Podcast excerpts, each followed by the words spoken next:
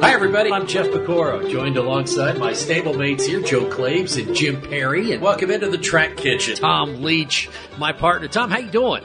Doing well. So biscuits and gravy ready Ooh. at the track kitchen? Yes, you. Of course, you know that. We. You know what? I want to start with horse racing, Tom, because that's that's one of your passions. You do so much out at Keeneland and stuff as well. And you know, we just finished this July meet out at Keeneland, and you know, to me. It's almost like there's a silver lining there. In the five days with no fans, they did 63.3 million f- for a handle in those five days without any on-track handle. So is that, if, if you want to call it that, and I hate calling it a silver lining, but we saw the strength of horse racing across the country here. Yeah, it, it's been going on, I guess, since they're in late March. I know my routine just uh, being a racing fan and a you know, not having any other sports to go to, I've uh, told my family it's the only sport until golf and NASCAR started. It's the only sport I could watch where I didn't already know who won. you get tired of replays, and so I think uh, some new folks have gravitated to racing, and hopefully they can uh, keep some of them around for uh, you know as long term fans. But you know, it was a, a great meet at Keeneland, and I would love. I don't know if, if it fits into to their routine long term. I'd love to see something like that. Uh, a little boutique meet in the uh, you know third meet for Keeneland. I don't know if that's something I even you know would consider, but it was, it was sure fun to be covering a sporting event last week. You know, we just had Jenny was on with uh, Tom Drury, who whose Art Collector won obviously the, the bluegrass there over the Filly. Uh, a great win for him. And, you know, that's a guy that I know you know well. He's been knocking around for a long, long time. And you love to see someone like that, a, a local, if you will, in-state guy take that big step forward like that. Yeah, it's, you know, I, I remember when Calvin Borel was riding Street Sense in the Derby. Calvin was a, you know, a, a Churchill guy and, um, had never had a real shot been in the Derby a few times, but it was always on a long shot. Finally had a chance. And he won with Street Sense with a fantastic ride, and all of a sudden he wins three of four derbies. So, uh, you know, a guy like Tom Drury uh, does well with Art Collector. Maybe fortunate enough to, he's fortunate enough to win a Kentucky Derby. All of a sudden, he gets uh, a better class of horses sent into his barn, and uh, you know it elevates uh, his game. Like a, other sports, you know, coach does well with a, a team when uh, he finally gets finally gets some talent more than they've had before. Uh, because look at percentages, and Tom Drury's numbers are always good. You know, and I look at somebody like Claiborne Farm who's used him, and I know those folks well. And uh, you know, they're looking for good horsemen that are going to work with their stock. And so, um, you know, he's done well. Now he finally gets his hands on a really top class horse, and he's showing that he can do just as well as anybody else. All right, Tom, I'm going to ask you the $64,000 question now. Will we be playing college football in a month? I, I, I can uh, go kind of at the, the uh, side sideways on you on that. I don't know that it'll be in you know in a month on Labor Day weekend. Right. I think that I think they'll play. I'm kind of thinking, and this is no inside knowledge. I'm you kind of you know uh, it's like reading past performances. You just kind of look at the, the landscape and what where the trend is. I'm hoping that we start here in a week or so to see some of the, the numbers start to trend in back in a good way. And if that happens, then I could see you know the Power Five conferences maybe pushing back a couple of weeks and say let's let's look watch these numbers and let's see how it goes for Major League Baseball and the NBA.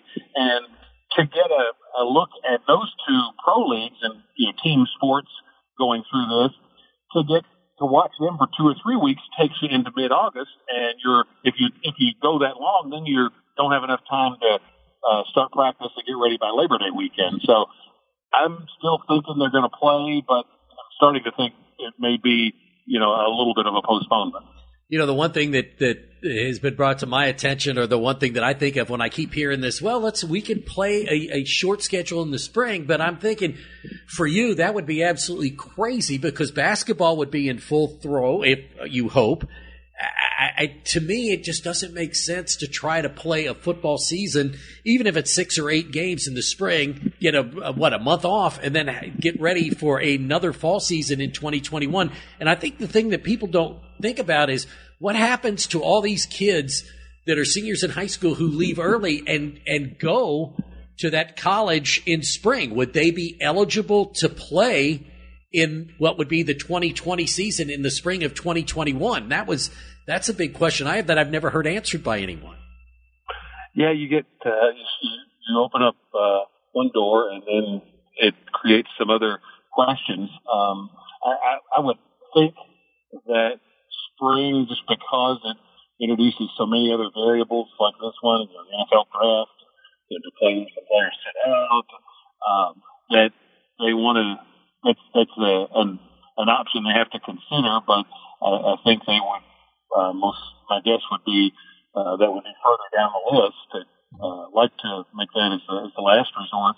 Uh, saw something today from, uh, which coach this was, suggesting uh, kind of an interesting curveball for basketball, not football, but basketball is like well, when all these schools um, send their uh, students home at Thanksgiving, as it looks like they're all doing, could you uh, play an abundance of basketball games while there is nobody on on campus? Because originally, uh, I think people were thinking that would would would not be the way you want to go, but now it's maybe looking like well, if they, you, you look around the country, and most schools are doing a pretty good job, it seems like, of keeping the you know numbers down mm-hmm. uh, in terms of positive tests, while they just have the football players almost in a, in a bubble. But you know, once classes start back, and you know, you have parties and classes and all the things that go with college, it becomes much more challenging. So um, you know, it's just it seems like every day you kind of go back and forth on uh, you know optimism level, and somebody throws a new idea out there. You're like, well, man, does that work? um, I, I feel for the people who are decision makers because the clock's ticking as far as trying to have a football season this fall, and um, there's still a lot of you know they're kind of flying in the fog still in a lot of ways. We're speaking with Tom Leach, the voice of the Kentucky Wildcats. And Tom, the one thing, and I think Mark Story wrote the uh, story in the paper this morning about losing the rivalry with the University of Louisville. Uh, because of this, that they won't play this year in football. And, you know, you see what, you know, what they've been trying to build in Louisville and, and it's really become the focus for UK in recruiting and in this game, it's become we have to beat Louisville is what the coaches at UK are saying to, to kind of own the state of Kentucky, right? And to not have that game, I think it's not just a loss for the fans, but uh, for both of the schools as well. I'm, op- uh, optimistic. I'm, I'm hopeful that if they come to, say, a, a conference only schedule, that they might still be able to preserve a game like that because you've got South Carolina, Clemson, Georgia, Georgia Tech, sure, uh, Florida, Florida State, um, and that uh, on that last weekend of the regular season, and uh, you know, if all goes well by that time, that they could, uh, you know, hopefully preserve those games. So maybe it's conference only plus, you know, uh, one more in in that situation. You know, where the ACC and the SEC, SEC sure. agree on that and maybe the the other teams in those leagues that don't have those rivalries, maybe they can you know pick up a game with somebody nearby that weekend. Um, so I'm, I'm keeping my fingers crossed on that that it's not well that uh, there'll still be a chance for that game to happen. Hi Tom, Jim Perry here. Got another question for you related to the football, but uh, being my family and Jeff and I playing football together back in '70 something, and uh, our fan base, Jeff used to come down to Cincinnati and dump all his celebrities in our tailgate because we had one of the biggest ones at uh, at Kentucky, and we took good care. We've had as many as 600 people at our tailgate alone, and feed them all for free. Oh my lord! Oh yes, we were we were the best. Um, with that said, I'm wondering about the tailgate because you'll have 60,000 fans at a football game. You maybe only had 30,000 this year, what we hear, but you'll have 100,000 people standing outside enjoying the game, watching it on TV. Have you heard anything? Have they officially canceled the tailgating, or do you know? No, I don't think they've, uh, as far as I know, officially canceled anything. I would, I think the the first priority is trying to be able to play games, um, and then see if they could get, you know, some level of of uh, fans uh, into the stadium. And NASCAR did a race with uh, around twenty thousand uh, earlier this this past Wednesday. So we'll see how you know that plays out after a couple of weeks. They don't have any rash of positive tests out of that, and um, you know then my guess would be that probably there wouldn't be any tailgating at, at least to start, and then you know if, if the world gets in a better place, that's the thing is you know as we move along, we've seen this with horse racing where they started with absolutely no fans, and then they've been able to to bring in owners uh, and let uh, Monmouth is having a big day where they're having able to to sell a limited number of, of tickets. Uh, but then you also had a, a flare up of the COVID with among the jockey colony out in Southern California, and so they've had to pull back on some things with jockeys being able to travel around the country to ride races. So uh, I think there'll, you know, depending on how this virus goes, it'll you know go back and forth, and um, something that might not be there at the you know start of, of a season. If things go well, maybe it could come in at some point. You know, Tom, along those lines, you start to wonder how long do you go before it starts to affect? I know this is probably a question that you can't answer, but the Breeders' Cup, where you're bringing in horses from all over the world, and you're bringing in owners from all over the world, and horse fans from all over the world here to Kentucky. It, you know, it, it, it, you're, you're starting to get to the point where you have to start worrying about that. Yeah, I mean, you got a plan. Certainly, if you're Keeneland or whoever's hosting it, Keeneland is this year. Uh, the the one thing I, I would say about at least racetracks have going for them you see this with NASCAR. Those facilities are are so big mm-hmm. that they can um, you know spread out. Um, and so with uh, you know with racing, you know Keeneland's not as big a physical plant as, as Churchill, but still, you know maybe you certainly can have capacity right now, but uh, and especially you know with with tents and things. Again, if if the virus is cooled down, then you know you could have some level of attendance, and uh, maybe it's you know, and Keeneland's got such a, a lot of space there. Maybe you've got areas where, well, you can come out and enjoy the experience, tailgate up on the hill or something with a big screen TV, but maybe you can't go into the track. I mean, I'm just, you know, spitballing. I don't know. Uh, but I think, um, you know, they, they certainly, to your question, have to be planning for it now, and you have to, you know, at some point, sell tickets to the public on the expectation, um, whatever you know at, at the moment you, you decide to start selling the tickets, you kind of go on what you know then, and then uh, adapt accordingly. Same way I guess people are, you know, with other sporting events is, uh, you know, you uh, go on what you know today, but you also know that what is known may change a lot tomorrow or next week. Tom, I would be remiss. I didn't ask you one more question, and I'd be remiss if I didn't ask you about this. And uh, you, you know, on, on your radio show every day, I know you've talked about this, but the the what John Calipari has done and what he has started, and he's gotten some coaches from all over the country that have kind of fallen in line with him uh, with the the minority uh, hiring, or at least opportunities uh, for minorities uh, within uh, this that he has put together. Tell me a little bit about that and, and what you think about that and what what he's been able to do. It's amazing. I think it's wonderful, and um, what I've heard Cal say is that he decided to focus on something he uh, had some knowledge of. So where could he make a difference within his area of expertise? And so it's you know within college athletics and within athletic departments. And so I think in any any any uh, career path, if you can see uh, people that that look like you, whether race or gender, that uh, are in a job that uh, you would uh, aspire to, or maybe didn't even think you, you could aspire to, and all of a sudden you see uh, somebody that, that looks like you getting that job. Keeneland, for instance, just hired a, a new uh, president that's going to take over next year, their first female president. So all of a sudden, maybe you know, young girls are looking at that and thinking, "Oh, that's I didn't know that was a job I could really aspire to. I sure. guess I can." Same thing uh, with something like this, where you get some people in the uh, in the pipeline and uh, administration, and then those are decision makers. So um, it, you know it's a longer term uh, issue, but uh, it's a long you know, it's, a, it's an issue that the country's been fighting for a long time, and it's probably not going to get fixed you know overnight, certainly. So um, you get uh, people in decision making positions that then uh, maybe uh, considering a wider scope of people than were before for whatever reason, life experience, whatever it is, that uh, I would think uh, that uh, that could do nothing but, but be a positive. Well, Tom, you and I could sit here and talk sports all afternoon long, and I appreciate you taking a little bit of time out of your afternoon. But uh, thanks a lot, buddy, and I will talk to you soon. All right.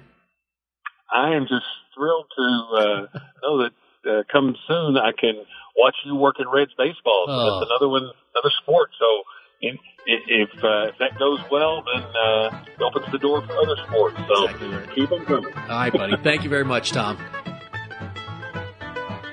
All right, welcome back to the Track Kitchen. I'm Jeff Picoro, and we now have the part of the show that I really enjoy. Scott Pugh from Three Staves. And for those of you who don't know what a stave is, it's basically what they make a barrel of bourbon out of. So we're transitioning into the show to talk a little bit of bourbon. And uh, this is going to be a lot of fun, Scott, because you've got a rich history in the bourbon making process, right? I do. I've been in the industry for a little over uh, 17 years now and have started from uh, label concept all the way to putting a bottle on a shelf. What is label concept? Well, it's uh, when you have a consumer or a, uh company that comes in and they've got an idea for a label. Uh, just a point in case, uh, I worked with uh, Blanton's for a long time. So before uh, they came out with that, they had to come up with the concept of that product. And at that time, uh, Elmer T. Lee was uh, the master distiller out at uh, Buffalo, or it wasn't Buffalo Trace at that time. It was actually Ancient Age. And he came in. They said, you know, what do we do to help this industry right now? And he said, I've got a concept for something that uh, Colonel Blanton used to do, which was a single barrel bourbon. Let's go ahead and uh, utilize, uh, you know, Blanton's on there as the name, and come out with a single barrel bourbon. And that's kind of where you got the uh, the premium category started. Can you get me a bottle because you can't find it anywhere? It's hard to find, but I've got some uh, sources. Interesting to say the least, Right. uh, obviously. But, Yes. uh, I, I know, Jimmy, you, you and him have been friends for a long time, and Mm-hmm. it's interesting to me. Um, what we were just talking about, Scott, let's just talk about this on the air about what, what we're going to do here is a tasting, but you said there are several different kinds of tastings, and this is basically a quality testing that we're going to do, right? Absolutely. I like to uh, refer to it as almost like a wellness checkup for you and me. So uh, what they'll do is they will pull barrels out uh, randomly at uh, different times of the year, and they will check to see what the quality of that barrel is because not every barrel is going to be made for a premium product. Um, you know, take for your single barrels, you want something that's going to be uh, premium and have that uh, taste profile to it. They'll pull those barrels out uh, randomly. They'll check them. They'll say, okay, let's go ahead. Let's age it a little bit longer, or this thing's ready to bottle right now. And if they don't see that it's ready to bottle or it's trending towards that bottling process, they'll either put it back, uh, age it a couple more years, pull it again after that point, or they'll say, you know what, this just isn't going to fit the profile. Let's move it to a you know secondary category. So instead of being a single barrel, a small batch, they'll put it into uh, more I wouldn't say blended, but mixed barrels, which is where you get uh, some of your lower price bourbons out there. But to be a Kentucky straight bourbon, it has to be aged for how long in You have a minimum of two years. Uh, actually, uh, four years, the period where they have the cutoff of putting an age statement on a label. So anything under four years old has to have an age statement on it. Anything four years and above, you don't know how old it is. And then you get the corn.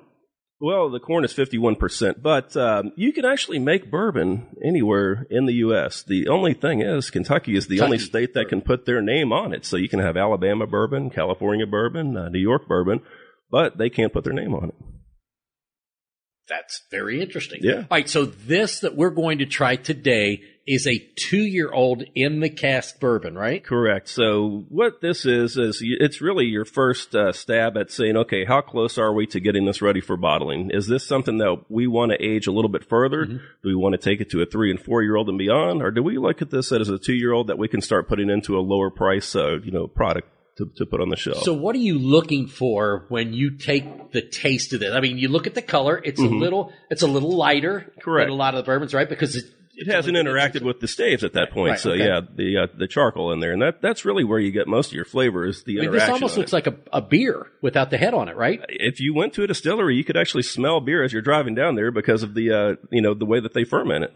hmm Okay, so what are you looking for when you taste this? Are you are you are you trying to see does it have some of the the, the staples that you want out of whatever you're looking for for the certain if it's a Mm-hmm. Bulleit, if it's a, a Willett, if it's a maker's mark, if it's a weller. Well, each uh, each company uh, has their own uh, basically recipe, their own recipe and their own uh, yeast strain. So they kind of know the uh, the kind of taste that they're aiming for. So when you go into it, the first thing you want to do is really nose it and you start to smell. This one's a little bit younger, so you're going to smell a little bit more of like a corn uh, nose to it, a little bit of vanilla. You could probably get into um, somewhat of a uh, caramel, a little bit light on the nose to it. Is this a little bit more It's going to be a sharper flavor. medicinal smell? It, it it's going to have that uh, with the uh, the alcohol coming out of it. That's so, what I, yeah, 'cause I was going to say. I mhm. could Yeah, yeah. smell the Yeah, alcohol more, more you're, than you're not going to have that stave uh, kind of flavor or Mm-hmm. the uh, nose coming out. The longer it's in there, you're going to pick up more of like chocolates, raisins. Right. Uh, you're going to get like a hint of a cinnamon, kind of a spice on there. You know, burnt flavors on it, uh, tobaccos, uh, cigar. You know, the, you know the, the the richer, deeper kind of flavors into it. So for people who've never tried it in this fashion, so Mhm. what do you do? Do you roll it into your mouth? Do you, uh, you know, wine? You try to get in there and Yeah. bring air in. How do you do a bourbon tasting out of what we're sipping out of? you really you want to take a uh, a small uh, taste on it and let it kind of uh, roll from the uh, the front of the tongue to the back of the tongue before you, you know a lot of people it's it's like wine when you discard it before you would uh, drink it but uh, obviously why waste it Thank you. I mean, it is early Saturday. Let's try it. So, Correct. so we just we, we just want to take a small. yeah go swig. ahead and take a small swig and uh, let it kind of roll from the uh, front of the tongue to the back and uh, you'll feel this is going to be sharper than uh, what our we have a three year old here as well and you would be able to see the transition from that two year old to the three year old it's going to become a little bit smoother you're going to start to pull out more of those uh, richer flavors of chocolates. This one's going to have a little bit of a burn coming down your This your has got the chest. heat in the back of your mouth as you start to swallow, and you can feel it get up into your nasal passage. Absolutely, right? yeah, and and like I say, once you start getting into the um, the more aged product, and even if it's a higher proof, you're going to start. It's going to be a little bit smoother at that point. So the burn's going to be more towards the front, less on the back, but it's going to be because that flavor opens up towards the back. So, as you took a taste of this, Correct. is this where you want this to be now? Uh, this is actually this particular bourbon. I feel really good about this. Uh, it, it's in it's a sweeter taste profile. It's a little bit sharp, but it's gonna that sharpness is gonna uh, you know it's gonna ward off towards uh, the you know the three to four year mark. So I like the direction it's going. As a bourbon aficionado as you are, do you drink it neat? Do you put it on ice? Do you? It's a, it's a sin to put it on ice. I mean, it, it, it's really not. Uh, I, I actually asked um, Harlen Wheatley, the, he's the uh, master distiller at uh, Buffalo Trace, one time. Said uh, what? Because I was over in Europe for so many years, and they before they you know decided this was something that you could drink neat, they wanted to make cocktails out of it. And I said, "What's a good cocktail that we can make out of this?" And I know it's it's it's blasphemy to do that. He said, "Well, actually." the best cocktail would be just to put it on a, a piece of ice and let it uh, melt down. Because what happens is you'll you'll find different flavors in it at the higher uh, proof value on there. So you'll you'll add uh, water to it, and that water opens it up a little bit. So he said this actually cools it down and opens it up at the same time. So it does become more of a cocktail just to put the ice on it. But you know when you start looking at you know UK football games, bourbon and cokes, makers and cooks, things like that, you you you want to just if you're a true aficionado of it, you do want to drink it neat as as much as you can. What's the difference between ice and bourbon and water? Well, the ice lets it open up uh, over time. So you can add the water into it, and when you add that water, that's where you stick. But when you add the ice into it, that ice slowly melts. So you can actually go from something that's kind of like a, uh, a caramel flavor down to a floral flavor at that point, more of a citrus flavor. Uh, some of the single barrels, you come in there, you're like, there's a lot of uh, vanilla, caramel in this. All of a sudden, that ice starts to melt down on it. Now you're tasting orange flavors, um, you know, more of that citrus flavor to it once it opens up and cools down. You know, guys, when I think of a taster, I don't think of a guy that's six foot four, 255 pounds, chiseled out of rock, telling me that it's got floral flavors and cinnamon and, and things like that. It just, it doesn't, the profile doesn't match. It's fun, it's fun to match a voice and a figure with what people do. Yeah, Uh, yeah. Very interesting stuff. Oh, absolutely. And you know, the reason I got into it was the history of it, um, and and the ability to actually see the change in the product. You know, from from day one until whenever it's ready to go into the bottle.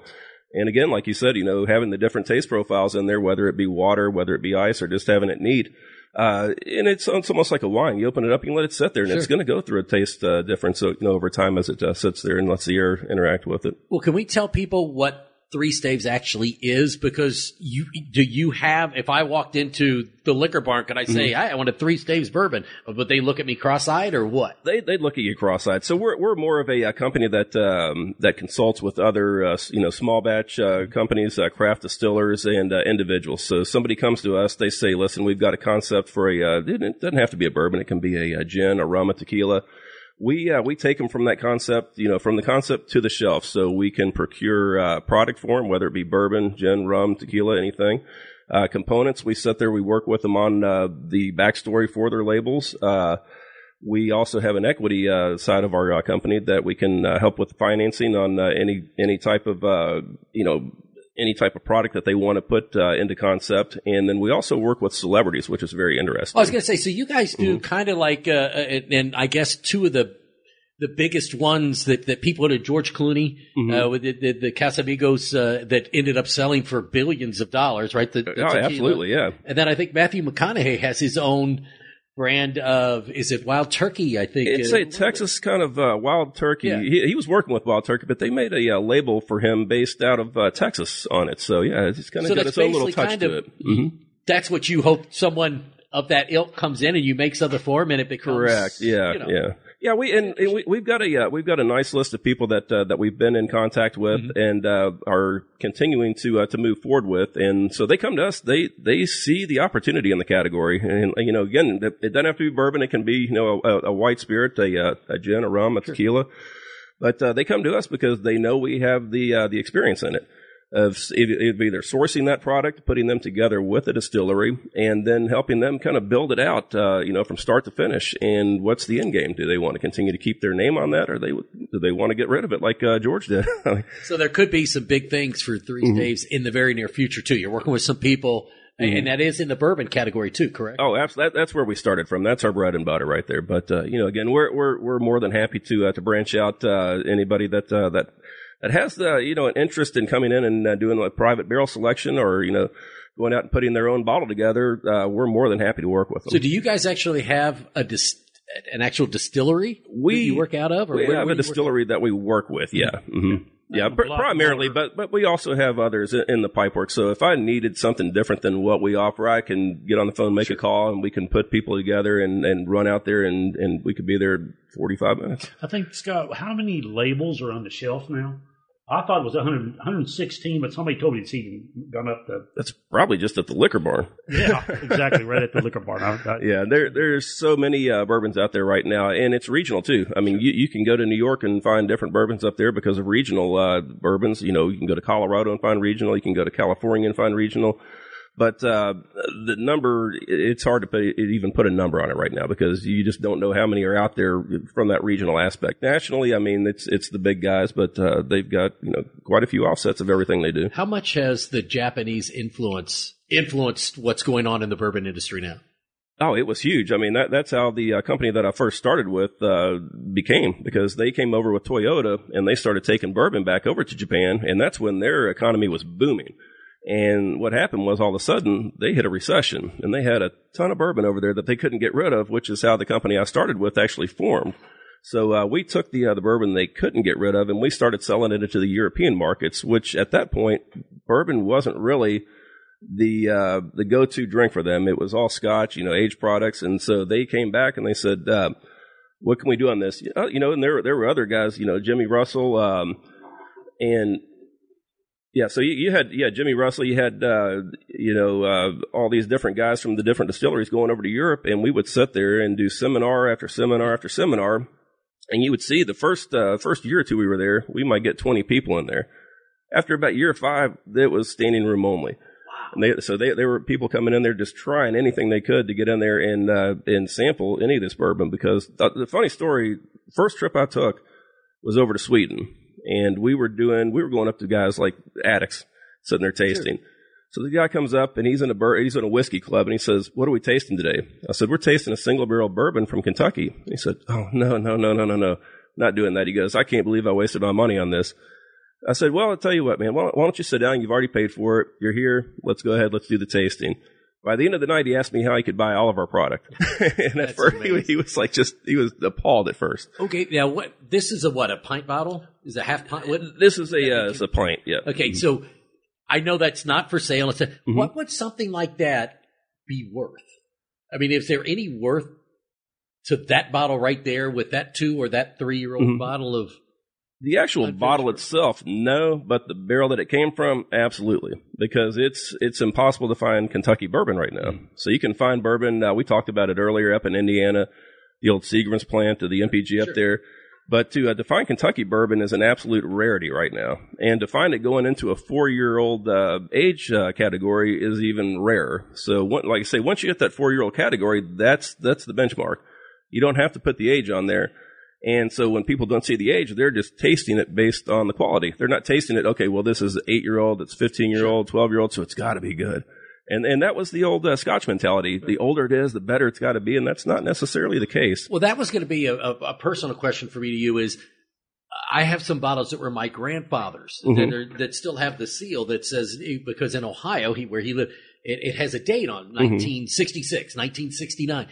But once you take it out of the cask, it quits aging. Correct. That's so once it's in the bottle, yeah. it's just an old bourbon that's seven year old bourbon when it was hmm taken out of the cask in 1966. Right. Yeah, that, that, you're absolutely correct. It's just uh, collecting dust at that point. so, Does Mm-hmm. it make, does it do anything if it's been sitting on his shelf since 1960? Would it change the, As the way it tastes at all? Do you know? as long as it hasn't uh, been opened, it won't. Uh, but if it's been opened and it hasn't been uh, what they call chill filtered, it could uh, do what they call flocculation, and it gets a cloudy look to it. So uh, anything that's under 100 proof that hasn't been chill filtered will flocculate on there. So it gets that cloudy uh, kind of appearance to it.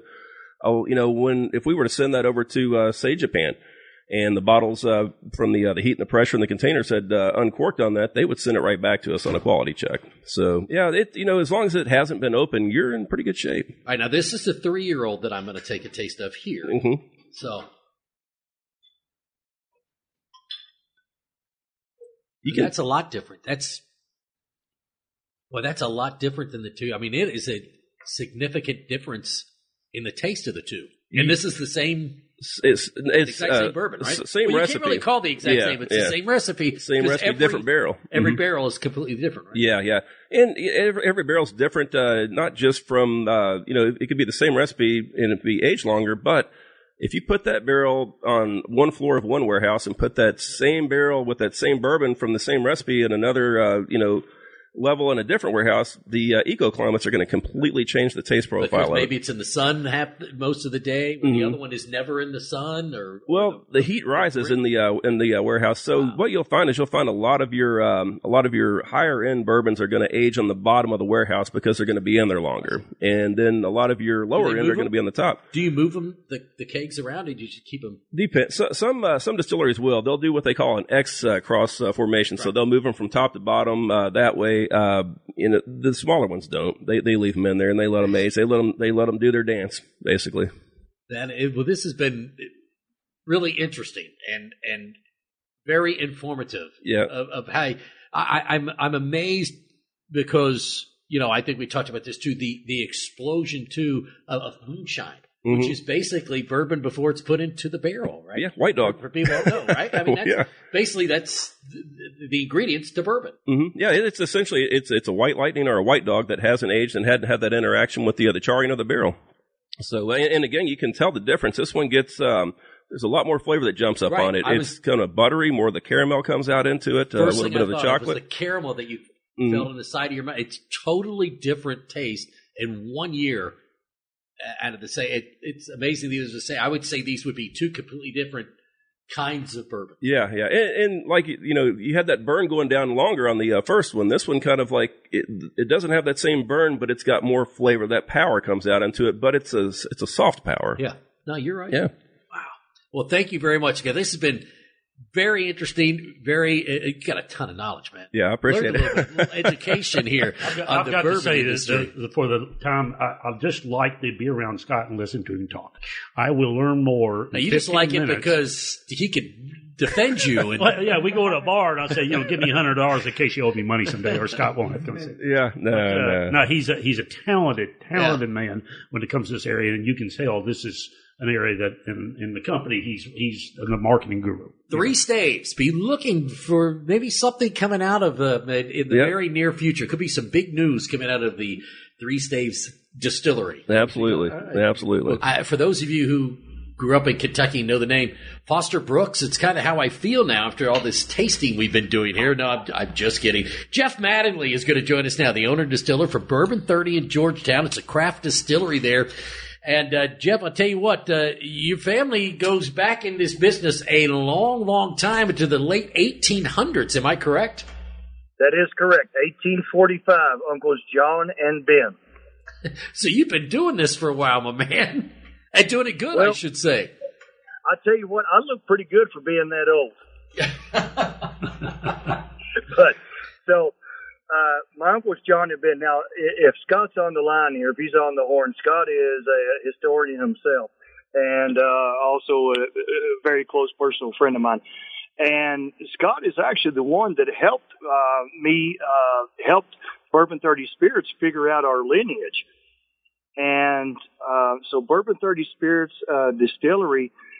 Um, so we married into the Willett family. Um, uh, we actually have uh, relatives in the Maker's Mark family, and uh, supposedly in the uh, Basil Hayden, uh, fo- co-founders of um, um, Mattingly Moore. Um, let's see, Patterson's and Belle of Nelson. So we're one of the oldest uh, uh, families in the bourbon industry. And by the way, I have a gentleman uh, with me um, uh, on this call here, and I'll let him introduce himself.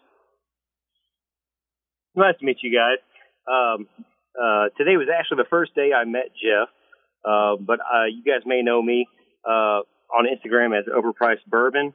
Um, uh, today was the first day I came up here to meet Jeff or his uh, for do to do a barrel pick, and the Mattingly family has treated me like family, and I cannot express to you guys enough uh, the fact that when we came here, I've been to many distilleries uh, when we came here, we were not just another person in a line. We were a name and we were family. Uh, Jeff opened up his establishment. He opened up, uh, his passion and, and, and what he does every day for us. And we, uh, dug in. We, we, tr- we've been trying, uh, a multitude of different barrels to develop our own blend, our own bourbon, something that is passionate to us. And that's what the Mattingly family is all about is the experience from day one is uh his the Mattingly family has been about experience and uh passion. And to me that's what the bourbon that's what the bourbon experience is about personally. Um it's not about name brand, it's not about who you are, it's about the experience and who you are individually and what you like to drink. And Jeff embodies that and the Mattingly family embodies that. So we are very thankful to be a part of that and uh, going to embrace that in the future. Well, if Jeff is on, it, you know, it, it's very interesting to me and, and tasting the, the bourbons that you brought in, Scott. Jeff, I guess what you do as a craft brewer is people come to you and say, we want either a our own line or our own keg or our own cask or our own brand of bourbon, and you provide that for them, correct? So, for example, uh, Travis came in today uh, along with uh, several other groups, and they wanted to do a blend. And they said, um, you know, uh, we're looking for this, this, and this. And my response was, you know what, have at it. We got about 130 barrels here, and um, it, it's it's the element of surprise. um, I, I I don't the thing about it is most people, our business model is 100% unique and different. And, um, it's, you know what, Travis, I'm to leave this, you answer that question right there about how you came in, you was, you was expecting one thing, but then, um, you, you were opened up to something totally different that you weren't looking for. So when we first came in, and Jeff's absolutely right. When we first came in, uh, you know, when when you come into a normal distillery uh, to do a barrel pick as a group or a liquor store or an individual, you are given, you know, two to three barrels to pick from, and we were not given that. We were we were given the opportunity to experiment, to try, to blend certain things that uh, we wouldn't have the opportunity to if we were at a larger distillery. I've been at many distilleries before, and if you don't like the three barrels that are in front of you, then you don't really have a choice. Uh, at J. Mattingly, they give you a choice. They give you an opportunity to find what you like personally and and blend it and bottle it. And it's been fantastic. They've been, they've treated us like family from the get go. So um, I I really honestly I hope to be back here for a second experience and uh, and move forward with the J. Mattingly family. Wow. Well, you know, Scott, you taught me this just drinking here, and and I know you know this as well, Jeff. But everyone's palate is different. I am not a big fan of, let's say, a, a Pappy or Four Roses. That just it, it, doesn't. I don't appreciate that. I love Basil Hayden. Uh, I love a, a Weller, for instance. That's that's my category, but everybody, like Travis was just saying, is, is totally different, right? Oh, absolutely. Yeah, you, everyone's going to have a different uh, taste palate. So uh, what one person likes, another person might not like. Um, and uh, one thing that people don't realize is when you you char that stave. Mm-hmm. There is actually over 300, I think, and 60 identifiable flavors that come out of a uh, charred stave, out of a charred barrel. And so there is a lot of interpretation up there for individual interpretation at that point. Absolutely. Hey, uh, Jeff, this is Jim Perry. You here? Can you hear me? Hey, Jeff, you there? Oh, I'm sorry. Um, I had a ear booger.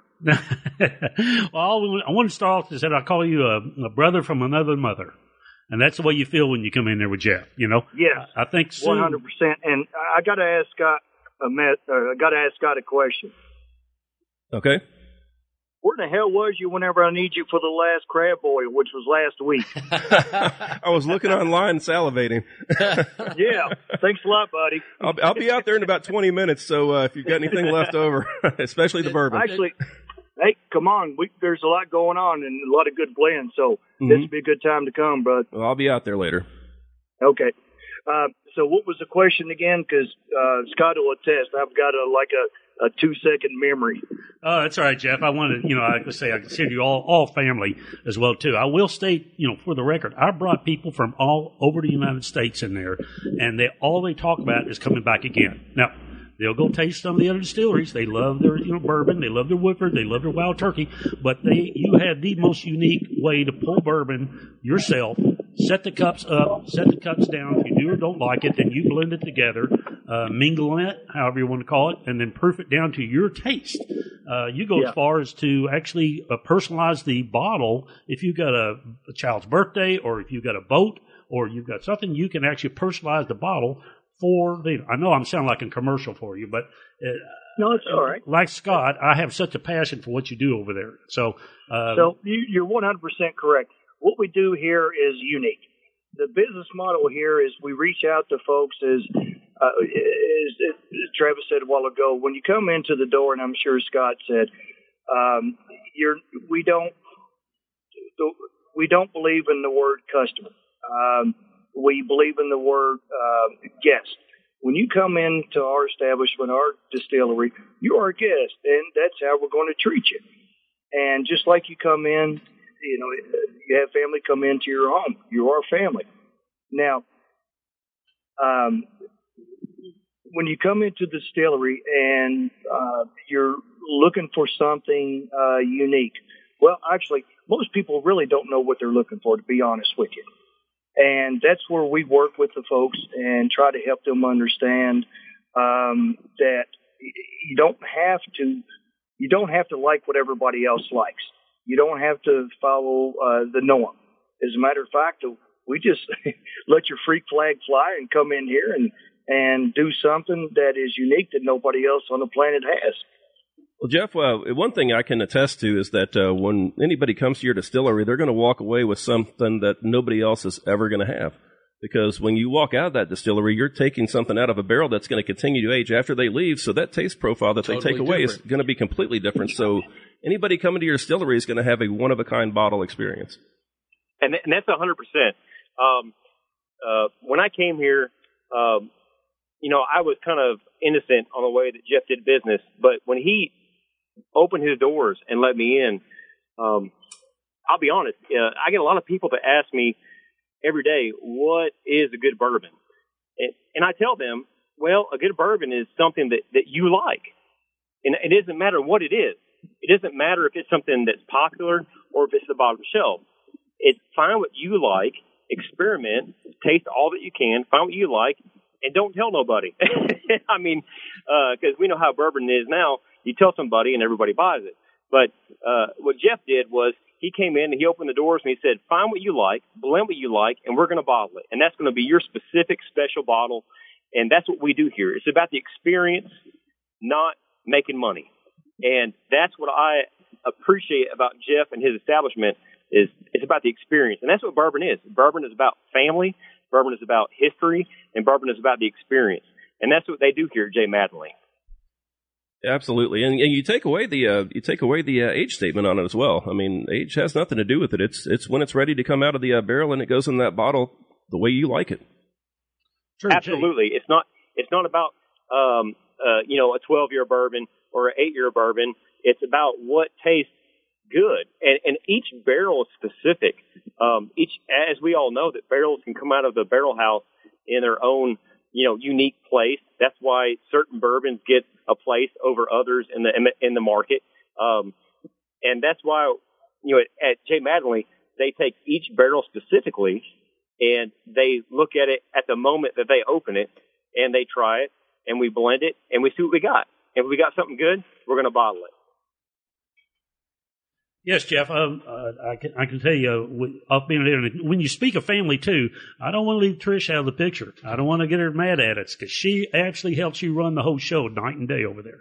Um, I don't want to cut you guys off. We got two other guests that are waiting in line to get to us, and uh, and I, I'll promise you this: um, we'll all go out and get a lumberjack shirt and come see you, Jeff. okay.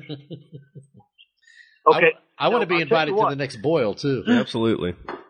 Okay, so um, she's Trish is kind of shy, so I'm going to throw her under the bus here. I had uh, uh, one of our uh, family go get her, but um, Trisha is super super significant to this whole operation. She's the vice president, and uh, I'm going to shoot you straight. She's the one that keeps the wheels on. If you ask Scott, he's like, I don't know what the hell goes on here. Trish is the one that knows what goes on here. But um, Trisha's name is on the bottom of every single bottle. And the problems that we had with our bottles before was that they were getting, uh, what do you call it, knocked off or Travis, is that right? Oh, they were getting, uh, they were getting priced up on the secondary market as fraudulent bottles. So what happened was, is, um, to prevent that from happening, to let everybody know that they have an authentic bottle, is um, we had Trisha sign the base, the bottom of every single bottle. That way, you know you have an authentic bottle. So I tell you what, I'm going to put this uh, my earbud in in in her ear, and uh, you're going to hear from her. All right, here's Miss Trisha. Hello. Trish, how are you? I miss you. How are you? That's good. Jim Perry here. Got Scott Pugh, which you'll have to look at in about 25 minutes, and uh, Jeff Bacarl, who's our host. And uh, I, again, I wouldn't go go through this interview without giving you a shout out. I mean, I know how much you mean that operation and how well your uh, Jeff's well, family thank you and so you. much. We yeah. appreciate everything, and uh, I appreciate the shout out for sure. It really is a family operation. There's no doubt about that. Yes, sir. It sure is.